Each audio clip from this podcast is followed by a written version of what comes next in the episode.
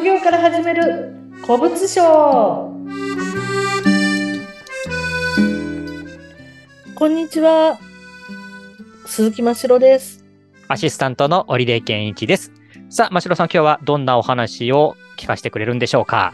はい今日は古物商にこだわる意味ということでタイトルでお話をさせていただきたいと思いますはい。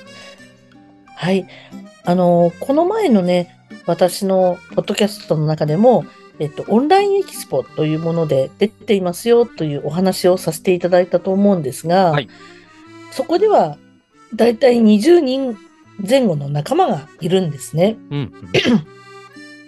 はい。で、そこで、まあ、私が、あの、見に来てくださった方の、あの、方々に対してプレゼンをやってるんですが、そのプレゼンを、まあ、そのメンバーに見ていただいて、いろいろ意見をもらったんですね。ははい。で、その時に、まあ、半分くらいの方からかな、まあ、古物商という言葉が、まあ、馴染みにくいとか、うん。ふまあ、古臭い感じとか、なんか時代になんかあんまり合ってないとか、ハードルを上げちゃうとか、うんその古物商っていうタイトルがあんまり良くないんじゃないかっていうのをすごく言われたんですね。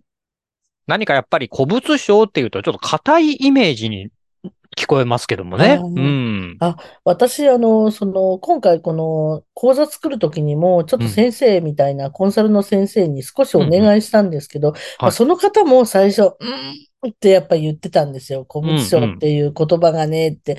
でも私がどうしても使いたいっていうことで、うんそれでまあ進めていったわけなんですが、うん。あのーそこの、まあ、オンラインエキスポの方々が言うには、うんこう、メルカリ転売のワンランク上のビジネスとか、うん。うん。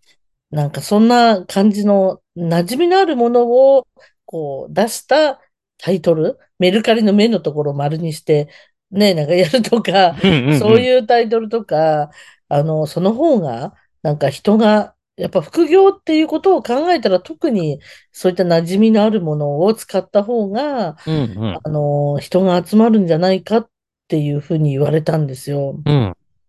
その辺ってどう思いますか？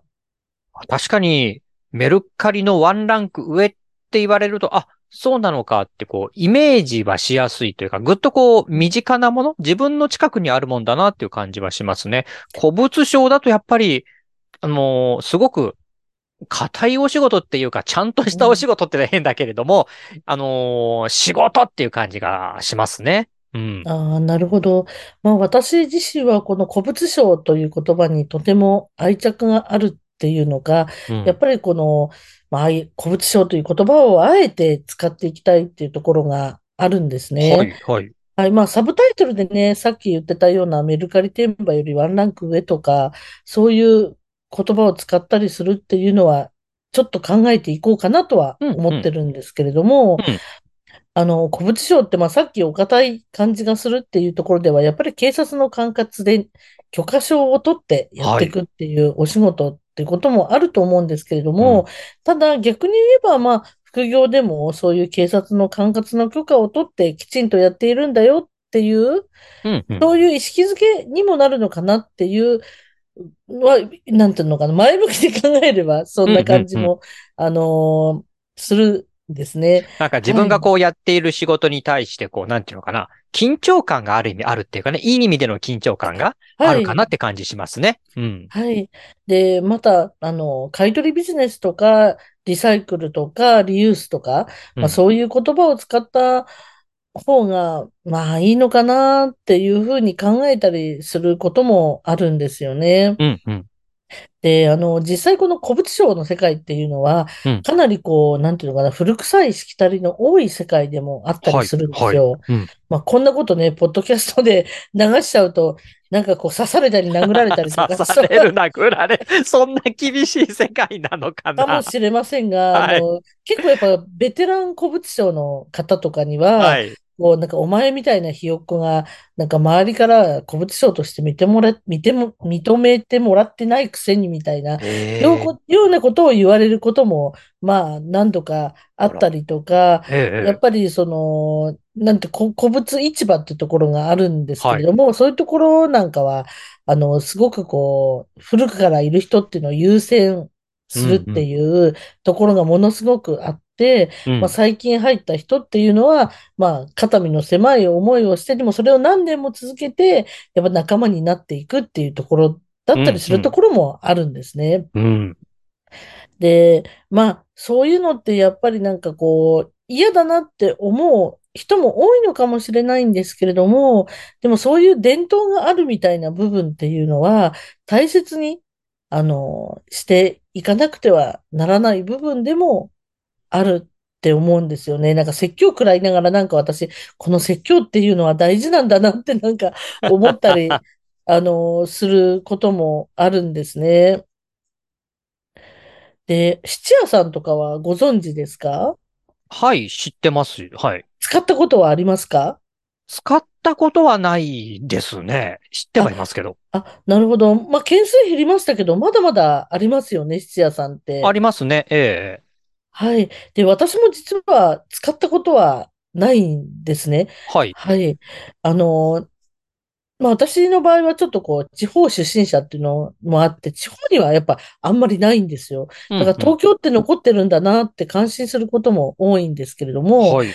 で、まあそういう質屋さんっていうのね、若い人なんかは少な、あの、全然知らないと思うんですけど、30年ぐらい前とか、まあ、バブルの頃とかね、その頃はまだまだあったような気がしませんか？あのー名古屋に住んでるんですけど、名古屋の確かに駅の近くにも質屋さんがあったりとか、まだ、はい。あの、CM をね、流してる質屋さんもあったりしますね。あ、えなんかえ。私とか名古屋だとか、大須観音とかあの辺とかになんかありそうあ、な 感大津はね、あの、う米ん。表っていう、まあ、質屋じゃないけれども、そういった買い取りをしてる大きなお店ありまはい。すね。うん。あ、なるほどね。で、この質屋とかってこう、なんていうの、ね、この昭和の学生っていうのは助けられてきた人ってすごく多かったと思うんですね。あの、私の友達でもやっぱ大学で上京した友達なんかは。質屋でこう預けて、それで生活をどうにか切り抜けたなんうてことを。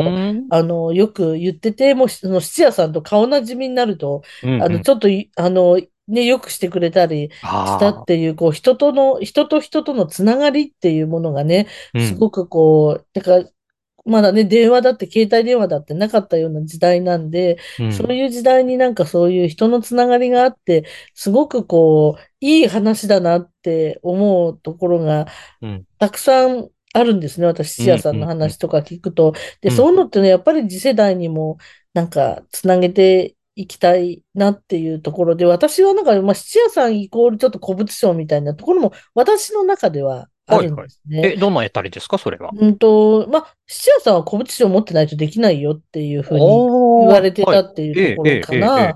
それをなんとなく知思ってて、そうやって思ってたんですけど、うん。なんかそういう、なんとね、やっぱ昭和を残していきたいっていう強い気持ちがあって、うん。うで、なん。んかこう、伝統と革新とかっていうと、うん。なんかすごいことに、あの、聞こえるのかもしれないんですけど、なんかこう、今こう、インターネットでちょっと古物商の世界も変わってきてるところはあるので、うん。まあ、そういう伝統を大切にしつつも、そういう革新、新しいこととかっていうのも、こう、時代に合わせてやっていくみたいな、その両立があるのが、その、なうん。んていうのかな。で、なくならないもの、これがうん。なんかうん。古物商なのかなってうん。いうところと、やっぱりなんか古物っていう、やっぱ古いものを大うん。切にしていくっていう意味でうん。も、なんか私の中では あの、この古物商という言葉は、なんか大切にしていきたいなと思うんうですよね。